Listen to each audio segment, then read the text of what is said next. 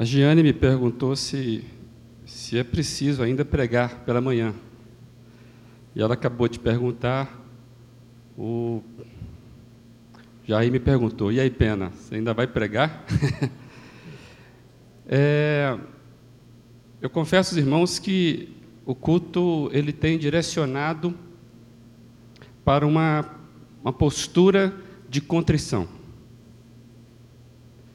E me queima por dentro, porque aquilo que a gente vai tentar conversar hoje passa por, pelo mesmo caminho. Mara me perguntou, Pena, você vai falar sobre Páscoa? Mara, eu confesso, eu falei, não, não vou falar sobre Páscoa. Mas tem uma lâmina que eu tirei da apresentação, estou quase voltando com ela, mas não volta não, Jorge, que fala sobre isso, que tudo é Cristo. Nada que fizermos fora disso, até mesmo a leitura da palavra, se não for dele, não vale de nada. E, então a gente vê um testemunho tão rico, a gente vê umas orações que foram proferidas aqui hoje, de entrega, leituras da palavra, onde Cristo é o centro da palavra, onde Cristo é a nossa Páscoa. Eu vou... Não sei se eu vou falar tudo, mas eu vou falar um pouquinho. E o Léo também olhou para mim, meio desconfiado, se eu iria falar. É, Jorge, pode jogar? O que nós iremos falar um pouquinho sobre hoje são realidades díspares, realidades que se opõem. E um exemplo que me veio à mente é a água e o óleo. Dizem que água e óleo não se misturam, não é verdade? E, na verdade, água e óleo, se misturados, eles acabam corrompendo tanto o óleo como a água. Mas nós podemos insistir em pegar um copo, colocar um pouco de água, um pouco de óleo e sacudir bastante, que eles vão ficar ali meio que se, né, misturados, apesar de não quererem se misturar. Então, eu quero pensar sobre realidades que se opõem, não no sentido da água e do óleo, mas no sentido da água e do fogo. Aí sim, fogo e água não se misturam. Um é a oposição do outro. Muita água faz correr o fogo. E muito fogo evapora a água. Ali são realidades que se opõem. E falar sobre realidades que se opõem no mundo atual é complicado. Porque a gente vive tempos onde a diferença não só é valorizada, mas existe uma verdadeira celebração da diferença. Na verdade, há um discurso que eu coloquei ali como politicamente correto. O que, que é? Esse discurso, ele traz uma fala onde tem um respeito, não como uma, uma, uma harmonia social, mas é um respeito que é uma síntese de todas as verdades para que eu me sinta bem na minha liberdade individual. Então, vale tudo. É uma coexistência de valores antagônicos, é uma ver... são verdades paralelas, são relativizações de valores. Hoje vivemos valores que são relativizados, não existe mais absoluto. E como a gente convive como igreja com isso? Onde nós cremos que a palavra de Deus é a verdade. Então, quando nós lermos o texto e meditarmos, pense nisso. Estaremos falando sobre verdades, realidades, estaremos falando sobre valores que se opõem. Voz do deserto se opondo à voz do templo. Interessante que às vezes a gente lê a Bíblia, e a Mara hoje fez um, um exercício interessante. Parece que algumas coisas da Bíblia são separadas. Parece que elas não têm nada a ver uma coisa com a outra. Tinha, e nós temos alguns personagens que nos... alguns textos que nos empolgam na Bíblia, não é verdade? Quando era criança, Davi e Golias, por exemplo. Era um texto que mexia comigo. Porque um menino pequenininho derrotava o gigante Golias. Né? Feria toda a lógica. E... tem dois textos que sempre me acompanharam e eu ficava pensando, eu não via ligações dos dois. Até que um dia eu vi o Ariovaldo Ramos pregar sobre um dos textos. E quando ele leu o texto, eu falei, gente, aqui tem uma ponte. E nós hoje vamos pensar em voz do deserto e voz do templo no seguinte sentido. O perigo do templo virar um deserto sem vida. É um perigo isso. Mas também é um consolo em saber que mesmo o deserto pode virar um templo onde Deus age, um templo onde Deus fala. Existe um perigo, um alerta, mas existe um consolo. Pode passar, Jorge. Tem uma frase que fala de um cancioneiro nordestino que o sertão vai virar mar, o mar vai virar sertão. Como é possível isso? Parece até uma profecia. E os dois textos que eu falei com os irmãos é um texto de João Batista pregando no deserto. Me impressionava João Batista povoando o deserto, apesar de um discurso duríssimo. Eu ficava impressionado com isso. Como pode as pessoas irem ao deserto ouvir palavras duras? E o outro texto que me chamava a atenção é um compêndio que está lá em Marcos, que fala de a relação de Jesus com o templo da sua época. E é um discurso duríssimo que Jesus fala sobre o templo. Aí a frase do Felipe Anse me ajuda a entender como é que o mar pode virar sertão e o sertão pode virar mar. Felipe Anse fala que Deus, Ele vai para onde Ele é desejado. Essa é a diferença. Essa é, é, faz toda a diferença para a gente hoje, como igreja, no século vinte e um. E qual é o texto que eu quero meditar com os irmãos? Que traz a relação de João Batista com o templo. É o texto que está em Lucas três, dois. Anás e Caifás exerciam o sumo sacerdote, sacerdócio. Foi nesse ano que veio a palavra do Senhor a João, filho de Zacarias, no deserto. Quando o pastor Osvaldo Ramos leu isso, e ele ia falar sobre João Batista, e eu já estava incomodado com, com o texto que a gente vai ler à frente, que é Marcos onze, o contexto de onze a treze, me veio, caiu a ficha, como diz aí os antigos, né? Hoje não tem mais ficha, né? Hoje tem outra coisa, crédito, não sei o que é, né? Mas aí eu entendi que, na verdade, parece que Lucas está fazendo uma provocação aqui, meus irmãos. Ele está dizendo que João Batista, no deserto, está no mesmo contexto de Anás e Caifás exercendo o sacerdócio no templo. Aí a gente começa a trabalhar sobre isso. Qual a relação de João Batista com o templo? E a gente percebe que essa provocação, parece de Lucas, é que o, o, o ofício do sumo, sumo sacerdotal estava corrompido. Por que isso? Porque Anás era sogro de Caifás, ok? Caifás foi nomeado pelos romanos depois que Anás saiu. Então havia ali uma, uma certa submissão do exercício do sumo sacerdócio ao poder local. Então nós temos Anás, foi deposto pelos romanos, mas ele continuava tendo autoridade, ele continuava tendo alguns privilégios de sumo sacerdote. E olha que texto, o João, João nos diz isso, João dezoito, de doze, treze e também o vinte e quatro, diz que prenderam Jesus, falando sobre quando Jesus vai ser o cordeiro, né, que vai ser imolado, é a nossa Páscoa, está falando, prenderam Jesus, amarraram-no e o levaram primeiramente a Anás, os, os, que era sogro de Caifás, o sumo sacerdote, naquele ano. Então, Anás enviou Jesus de mãos amarradas a Caifás, o sumo sacerdote. Está vendo aí? O cara era poderoso. O exercício do sacerdócio estava complicado.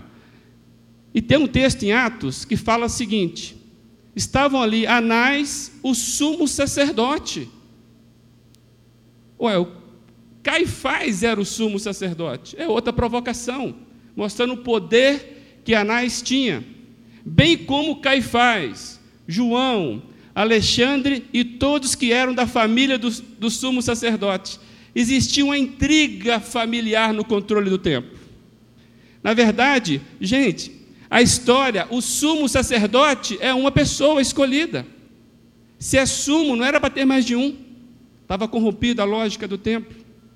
Existia ali então interesses obscuros guiando as decisões dos sacerdotes. Nem todas as cartas estavam na mesa, era jogo sujo. Interessante isso. E isso explica então a relação que Jesus vai ter com o templo quando ele se depara no templo. E nós vamos conversar um pouquinho isso. Qual é então a relação de Jesus com o templo? Marcos onze fala o seguinte, e aqui é Jesus entrando em Jerusalém, depois que ele teve lá, ele foi celebrado a sua entrada, né? Teve a sua celebração, e ele estava indo para a festa da Páscoa, exatamente nesse contexto. Jesus entrou em Jerusalém e dirigiu-se ao templo, destaco, observou tudo à sua volta, aí como já era tarde, foi para Betânia com os doze. O destaque é que Jesus foi ao templo, observou tudo o que estava acontecendo. Jesus estava atento a tudo o que estava acontecendo no templo. O olhar de Jesus foi um olhar de juízo. E vamos dizer por que isso. Jesus reage diante da realidade que ele vê no templo. Vamos caminhar. E o que chamou a atenção de Jesus para que ele reagisse?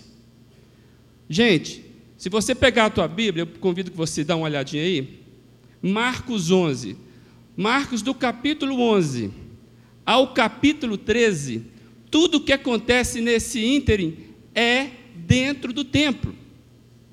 Tudo o que está acontecendo aqui, está acontecendo na relação de Jesus com a realidade do templo. E Marcos onze, então, nos mostra que o templo havia se tornado um lugar de barganhas, de legalismo e de opressão. O texto que nós lemos, que foi o capítulo onze, diz que Jesus entrou em Jerusalém, foi ao templo, observou e saiu porque era tarde, ele precisava dormir. Ele foi até Betânia. Se os irmãos começarem a ler, vocês vão ver que quando ele entra no templo, logo em seguida, ele já entra expulsando quem? Os cambistas. Jesus já entra expulsando os cambistas. Bem, Jesus põe em xeque toda a prática religiosa praticada no templo e, as, e sua serventia e também as autoridades que endossavam tais práticas. Na verdade, o que nós vamos trabalhar hoje um pouquinho é o que, que Jesus via no templo. O que, que ele ouvia do templo? E é o que nós vamos caminhar um pouquinho. A voz do templo, meus irmãos, se nós pegarmos esse contexto, nós veremos que a voz do templo era um templo corrompido que busca matar a voz de Jesus. Eles buscam matar a obra de Jesus, porque a voz do templo corrompido é contrária ao reino de Deus. Por isso que você pegar a lei em casa, você vai ver que, na verdade, há toda uma conspiração contra Jesus, para desqualificar Jesus. Só um exemplo aqui de Marcos onze, dezoito. Os chefes dos sacerdotes e os mestres da lei começaram a procurar uma forma de matá-lo. Jesus incomodava. Começaram a procurar um meio de prendê-lo. E em vários momentos nos mostram que não fizeram isso com medo da multidão. Por medo. E se nós pegarmos o texto, meus irmãos, nós vamos ver que parecia que, parecia que havia uma combinação, um revezamento de oposição a Jesus. Os, as pessoas vinham, os chefes, os líderes, vinham com pegadinhas para desqualificar Jesus. Do tipo, é lícito pagar imposto a César? Mestre, na ressurreição, como é que vai se dar se uma mulher teve sete maridos? E foram tentando pegar Jesus para desqualificar a fala de Jesus. Porque aquele templo não tinha nenhum compromisso com o reino de Deus. O templo era suntuoso. O templo tinha tudo funcionando, mas não tinha a voz de Deus. Por isso que a mensagem do templo, o que Jesus ouviu do templo e viu, era a mensagem que tentava desqualificar a pessoa de Jesus. Vamos caminhar. Então, Jesus utiliza três figuras de linguagem para mostrar sua reprovação do que ele estava vendo e ouvindo no templo. E ele utiliza, então, a figueira sem frutos. Ele utiliza a fala dos profetas. E ele utiliza a autoridade de João Batista. É aqui que eu vejo a ponte dos dois textos. Vamos começar lendo na tua Bíblia aí o texto que fala da figueira sem frutos. Ele está logo em seguida de Jesus entrou, viu, saiu. Quando ele retorna para entrar no templo, é o texto que nós iremos ler agora. Marcos onze, do doze a quatorze e também o vinte. No dia seguinte, quando estavam saindo de Betânia, Jesus teve fome. Vendo à distância uma figueira com folhas, foi ver se encontrava nela algum fruto. Aproximando-se dela, nada encontrou, a não ser folhas, porque não era tempo de figos. Então lhe disse: ninguém mais coma do seu fruto. E os seus discípulos ouviram dizer tudo isso. Versículo vinte. De manhã, ao passarem, viram a figueira seca desde as raízes. Pedro, lembrando-se, disse a Jesus: Mestre, vê, a figueira que amaldiçoaste secou. Na verdade, o que aconteceu nesse texto? A figueira tinha apenas folhas, e muitas folhas, belas, bonitas. Aparentava ser uma boa árvore, de longe, muito cheia, muito rica, mas quando se aproximou-se dela, verificou que ela estava vazia, estava oca de frutos. Não podia alimentar ninguém. Meus irmãos, e aqui é uma brincadeira, o que alimenta é fruto, não é folha. As formigas vão discordar de mim, mas na verdade é para homem essa mensagem. O que alimenta é fruto e não folhas. Uma árvore, por mais bela que seja, que se tiver sua folha não alimenta ninguém. E a denúncia é essa, não podendo repartir vida, porque o fruto é a árvore repartindo a vida que ela tem. É uma doação de vida, repararam nisso? A árvore, ela reparte vi- a vida dela. Não tendo fruto, ou seja, não tem como repartir vida, era melhor que ela morresse, que, se- que ela secasse até a raiz. E é isso que Jesus está nos ensinando. Não adianta ter somente folhas. Mais adiante, no capítulo treze, mostra Jesus saindo do templo. E os discípulos chegam e falam: Jesus, olha que templo maravilhoso. Olha que pedras fantásticas. Aí Jesus fala o seguinte: não vai ficar o quê? Vai cair tudo. Na verdade, esta... Esse texto é a parábola viva da realidade do templo. Construção magnífica, mas que não ficaria pedra para dar testemunho. Eu quero destacar três palavras, volta um pouquinho, Jorge, que estão grifadas aí: fruto, raiz e pedra.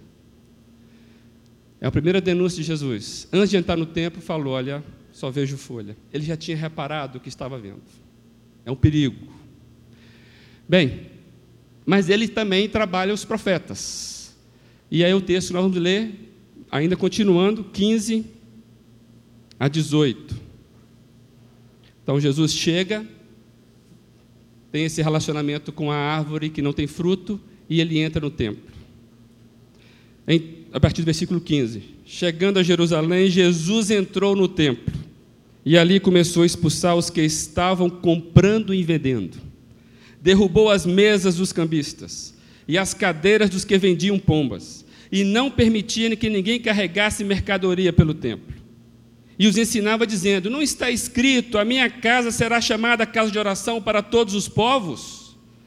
Mas vocês fizeram dela um covil de ladrões, de salteadores. Jesus aí ele está usando duas figuras proféticas pesadas. Pode passar. O propósito da casa, do templo, era ser casa de oração para todos os povos. Esse texto está em Isaías cinquenta e seis, eu gostaria que nós lêssemos o contexto de Isaías cinquenta e seis. Jesus está citando o profeta Isaías. Abra sua Bíblia, só para você ler, a gente não vai ler o texto todo, mas só para você ter o contexto. Acho que hoje é o domingo de leitura bíblica. Abriram aí Isaías cinquenta e seis? Olha que começa o texto de Isaías cinquenta e seis. Mantenham a justiça e pratiquem o que é direito, pois a minha salvação está perto e logo será revelada a minha retidão. Feliz aquele que age assim, o homem que nisso permanece firme, observando o sábado para não profaná-lo e vigiando sua mão para não cometer nenhum mal. Está falando em justiça, comportamento reto. Interessante que ele vai dizendo aqui do estrangeiro que não encontra abrigo no, no templo, o estrangeiro que não encontra espaço no templo. Se vão ver o escravo, vão ver o estrangeiro. Aí, versículo seis: e os estrangeiros que se unirem ao Senhor para servi-lo, para amarem o nome do Senhor e prestar-lhe culto, todos que guardarem o sábado, deixando de profaná-lo, e o que se apegarem à minha aliança, esses eu trarei ao meu santo monte e lhe darei alegria em minha casa de oração. Seus holocaustos, demais sacrifícios serão aceitos em meu altar, pois a minha casa será chamada casa de oração para, to- para todos os povos. É nesse contexto que Jesus está citando. Jesus viu no templo o quê? Viu que o caráter universal da revelação e salvação de Deus não estava ganhando voz no templo. E mais, que justiça e retidão são exigências para a aceitação do culto. Justiça e retidão. E observando isso, é que ele vai citar um outro profeta duríssimo, que é Jeremias. E eu vou desafiar os irmãos a lermos sete, onze, que é o contexto do covil de salteadores. É o próximo profeta, que também não é manso. Jeremias sete, onze. E eu quero ler da mesma forma, até chegarmos na frase covil de salteadores. Olha o contexto. Na minha Bíblia está escrito assim, a, o título, a inutilidade da falsa religião. Esta é a palavra que veio a Jeremias da parte do Senhor. Jesus, Deus falou para Jeremias, fique junto aonde? À porta do templo, e proclame esta mensagem. Ouçam as palavras do Senhor, todos vocês de Judá, que atravessam essas portas para adorar o Senhor. Assim diz o Senhor dos Exércitos, o Deus de Israel, corrijam as suas condutas e as suas ações, e eu os farei habitar neste lugar. Não confiem nas palavras enganosas dos que dizem, este é o templo do Senhor, o templo do Senhor, o templo do Senhor. Mas se vocês realmente corrigirem a sua conduta e as suas ações, e se de fato tratarem uns aos outros com justiça, se não oprimir o estrangeiro, o órfão e a viúva, e não derramarem sangue inocente neste lugar, e se vocês não seguirem os outros deuses para a sua própria ruína, então eu os farei habitar neste lugar, na terra que dei aos seus antepassados, desde a antiguidade para sempre. Mas vejam, vocês confiam em palavras enganosas e inúteis. Vocês pensam que podem roubar e matar, cometer adultério, jurar falsamente, queimar incenso a Baal e seguir outros deuses que vocês, que vocês não conheceram, e depois vir e permanecer perante mim neste templo, que leva o meu nome, e dizer, estamos seguros, seguros para continuar com todas essas práticas repugnantes? Este templo que leva o meu nome tornou-se para vocês, o quê? Um covil de ladrões, de salteadores. Cuidado, eu mesmo estou vendo isso. Foi o que Jesus viu. Jesus entrou, e Jesus é aí a figura da profecia de Jeremias. É o próprio profeta entrando, porque a mensagem do profeta é Jesus. O que, que aconteceu, meus irmãos? A inutilidade da falsa religiosidade, ao contexto de Jeremias. A falsa religiosidade é folha, muita folha. chamado à correção de conduta e não à opressão. O Jeremias está chamando ao, à correção de conduta, deixe de ser opressores. Fala da causa da viúva aí. Deus está à porta do templo vendo tudo. E o versículo quinze, mais na frente, ele fala o seguinte: expulsarei vocês da minha presença. Voltando a Marcos, que é o nosso texto básico, nós vamos ver que a oferta da viúva pobre, lá em Marcos doze, a gente vai ver que a oferta é a parábola viva da inversão de valores da prática religiosa do templo. Diz o texto: cuidado com os mestres, os mestres da lei, eles devoram as casas das viúvas e, para disfarçar, faz o quê? Hipocrisia. Não é à toa que no texto, durante uma parte do texto lá em, em, em, em Marcos, diz que a pessoa vem e elogia Jesus, um dos mestres, e o texto fala que Jesus viu a hipocrisia deles. Meus irmãos, até quando a igreja prega algo de elogio a Jesus, se a igreja não estiver vivendo essa palavra, para Deus é hipocrisia. Pode ser verdade, mas é hipocrisia. Utilizou a figueira, utilizou os profetas, e Jesus utiliza, utiliza então a autoridade de João Batista. Está lá em, no capítulo onze, versículo vinte e sete a trinta e três. Marcos onze, vinte e sete a trinta e três. Jesus vem. Antes de entrar no templo, tem um diálogo muito profundo com aquela figueira, que não serve para mais nada, e a figueira aqui era, é uma figura do templo. Ele entra no templo, expulsa o cambista, e isso provoca nos líderes religiosos alguma coisa muito ruim, que, que os, diz o texto que eles começaram então a querer matar Jesus. E em determinado momento eles perguntam para Jesus: ué, que autoridade é essa que você vai chegando e vai causando reboliço na liturgia do culto? Você não pode fazer isso.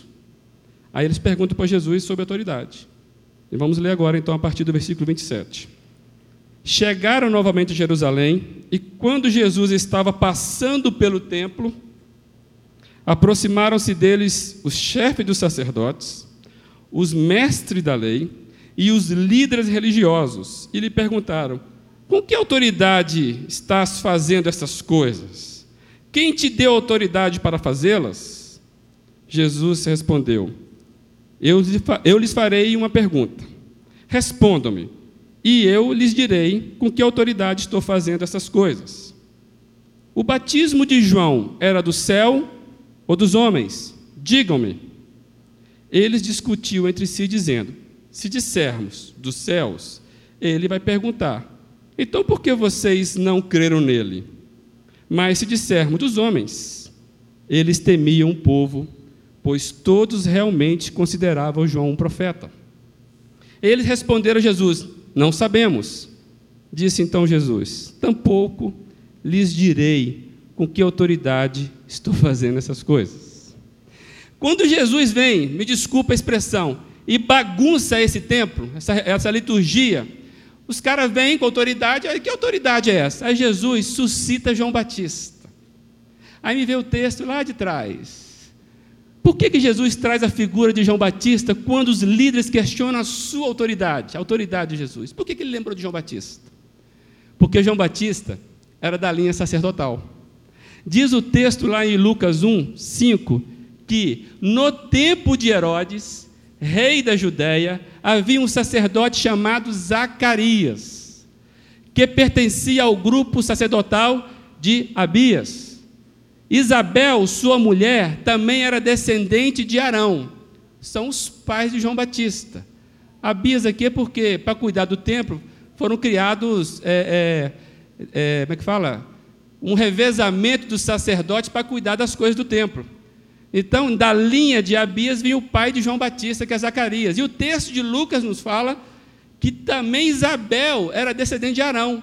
E Arão, nós sabemos, é a linhagem sacerdotal.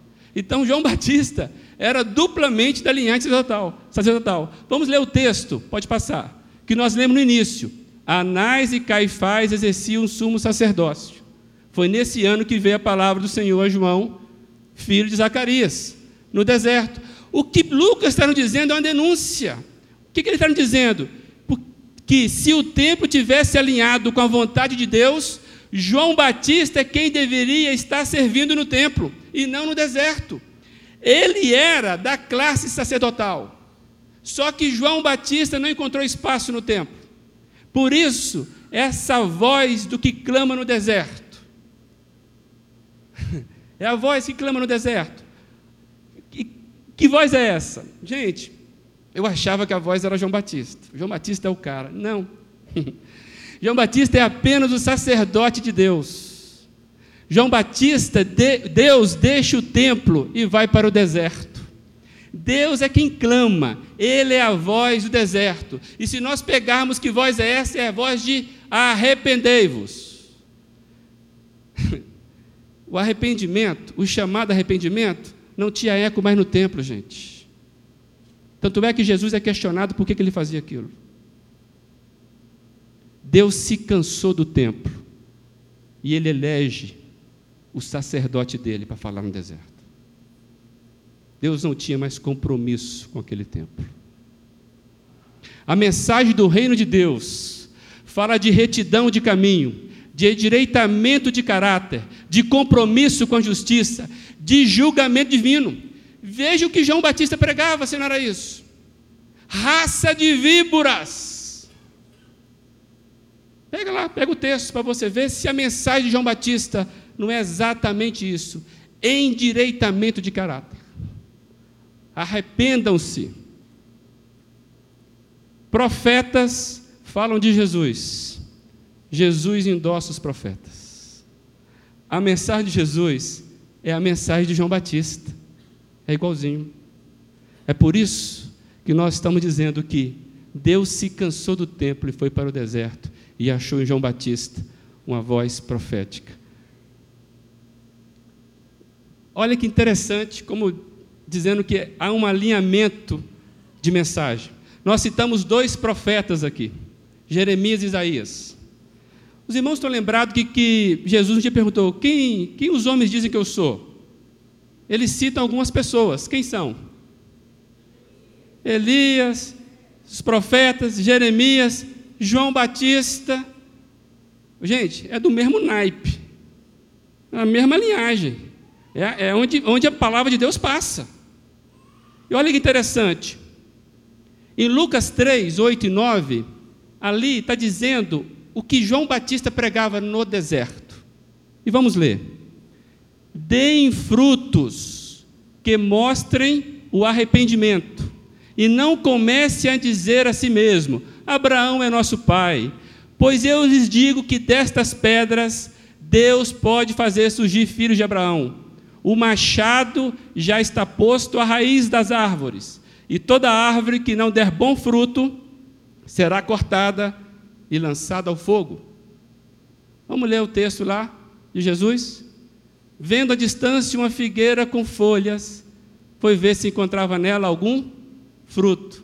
Aproximou-se dela, nada encontrou a não ser folhas, porque não era tempo de figos. Aqui é hipocrisia. Então lhes disse, ninguém mais coma do seu fruto. E os seus discípulos ouviram-no dizer isto. De manhã, ao passarem, viram a figueira seca desde as raízes. E lá na frente, em Marcos treze, Jesus fala do templo. Aqui não ficará pedra sobre pedra, serão todas derrubadas. Frutos, pedras, raiz. Similares da fala de João Batista, o sumo sacerdote, de Jesus, a mensagem de João Batista, o significado do templo deveria ser Jesus e os próprios profetas. A voz do templo se opunha à voz do deserto. Lembra que eu falei no início? Verdades que se opõem, que não pode caminhar paralelas, fogo e água e não água e óleo. A voz do templo já não estava alinhada com a voz de Deus. Deus abandona o templo e vai para o deserto. O sertão vai virar mar. O mar vai virar sertão. Porque o movimento de Deus é que traz vida. algumas lições para a gente hoje, rapidamente. Lições para os templos e para os tempos de hoje. Deus não tem compromisso com as estruturas humanas. O compromisso de Deus é com os valores do reino. Nossas estruturas e organizações devem estar a serviço do reino e somente dele. Deus não tem remorso em abandonar estruturas descomprometidas com ele. Ele prefere o deserto do que o ar-condicionado da hipocrisia religiosa. Se perdermos a mensagem do reino, perdemos o resto. Nada do que fizermos fora do reino perdurará. É árvore apenas com folhas. Folhas são apenas coreografias, estética. Apenas mensagens do homem enfeitada por uma religiosidade salpicada de porções bíblicas. C S. Lewis diz: dê, prefer... dê prioridade às coisas prioritárias, que as secundárias também virão. Dê prioridade às coisas secundárias, e você perderá tanto as prioritárias quanto as secundárias. Uma forma inteligente de falar sobre buscar primeiro o reino de Deus. A igreja pode ser um lugar de inimizades com Deus e com o próximo. Misericórdia, mas pode. A voz da igreja, quando não é a voz de Jesus, torna-se opositora dele. Não há meio termo, não há neutralidade no reino de Deus. A igreja, o sentido de igreja, já induz coletividade, comunidade. O meu relacionamento com Deus passa pelo meu próximo, passa pelo meu irmão. Covil de ladrões, então, ofende a Deus, porque rouba, oprime e usa o próximo como meio de barganhas e vantagens. Rouba é do próximo, mas Deus se ofende com isso. A pior situação de uma igreja é quando Deus, sentindo-se abandonado, resolve abandoná-la. Isso aí é o caos. E a história está marcada de abandono de Deus de igrejas. Terminando, não existem fronteiras para o agir de Deus. Sertão pode virar mar, o mar pode virar sertão. Inclusive, gente, fronteiras denominacionais. Nenhum lugar é estranho a Deus para que ele não possa agir. Até o deserto vira oásis. Nenhum deserto é maior que o poder de Deus. Deus é especialista em transformar pecadores arrogantes em servos humildes. O compromisso de Deus conosco não está naquilo que fazemos por ele, mas naquilo que ele quer fazer em nós. Quero terminar com duas frases. Uma de Filipenses. A igreja existe, não para oferecer entretenimento, encorajar vulnerabilidade, melhorar a autoestima ou facilitar amizades, mas para adorar a Deus. Se falharmos nisso, a igreja fracassa. Abraham Kuyper, um avivalista holandês que morreu em vinte, século passado. Satanás cria uma igreja para o anticristo, subvertendo as igrejas existentes, para ver se consegue destruir o reino de Deus com os próprios instrumentos de Deus. Esse é o perigo. E a pergunta é, para cada um de nós: de qual reino eu sou porta-voz? Nós que estamos pensando em sermos avivados aqui e lá. Deus está nos dizendo, mensagem para os tempos de hoje e para o tipo de templo que nós queremos erguer. De quem somos porta-vozes? Que Deus complete a vocês, a cada um de nós, a tua palavra. Amém.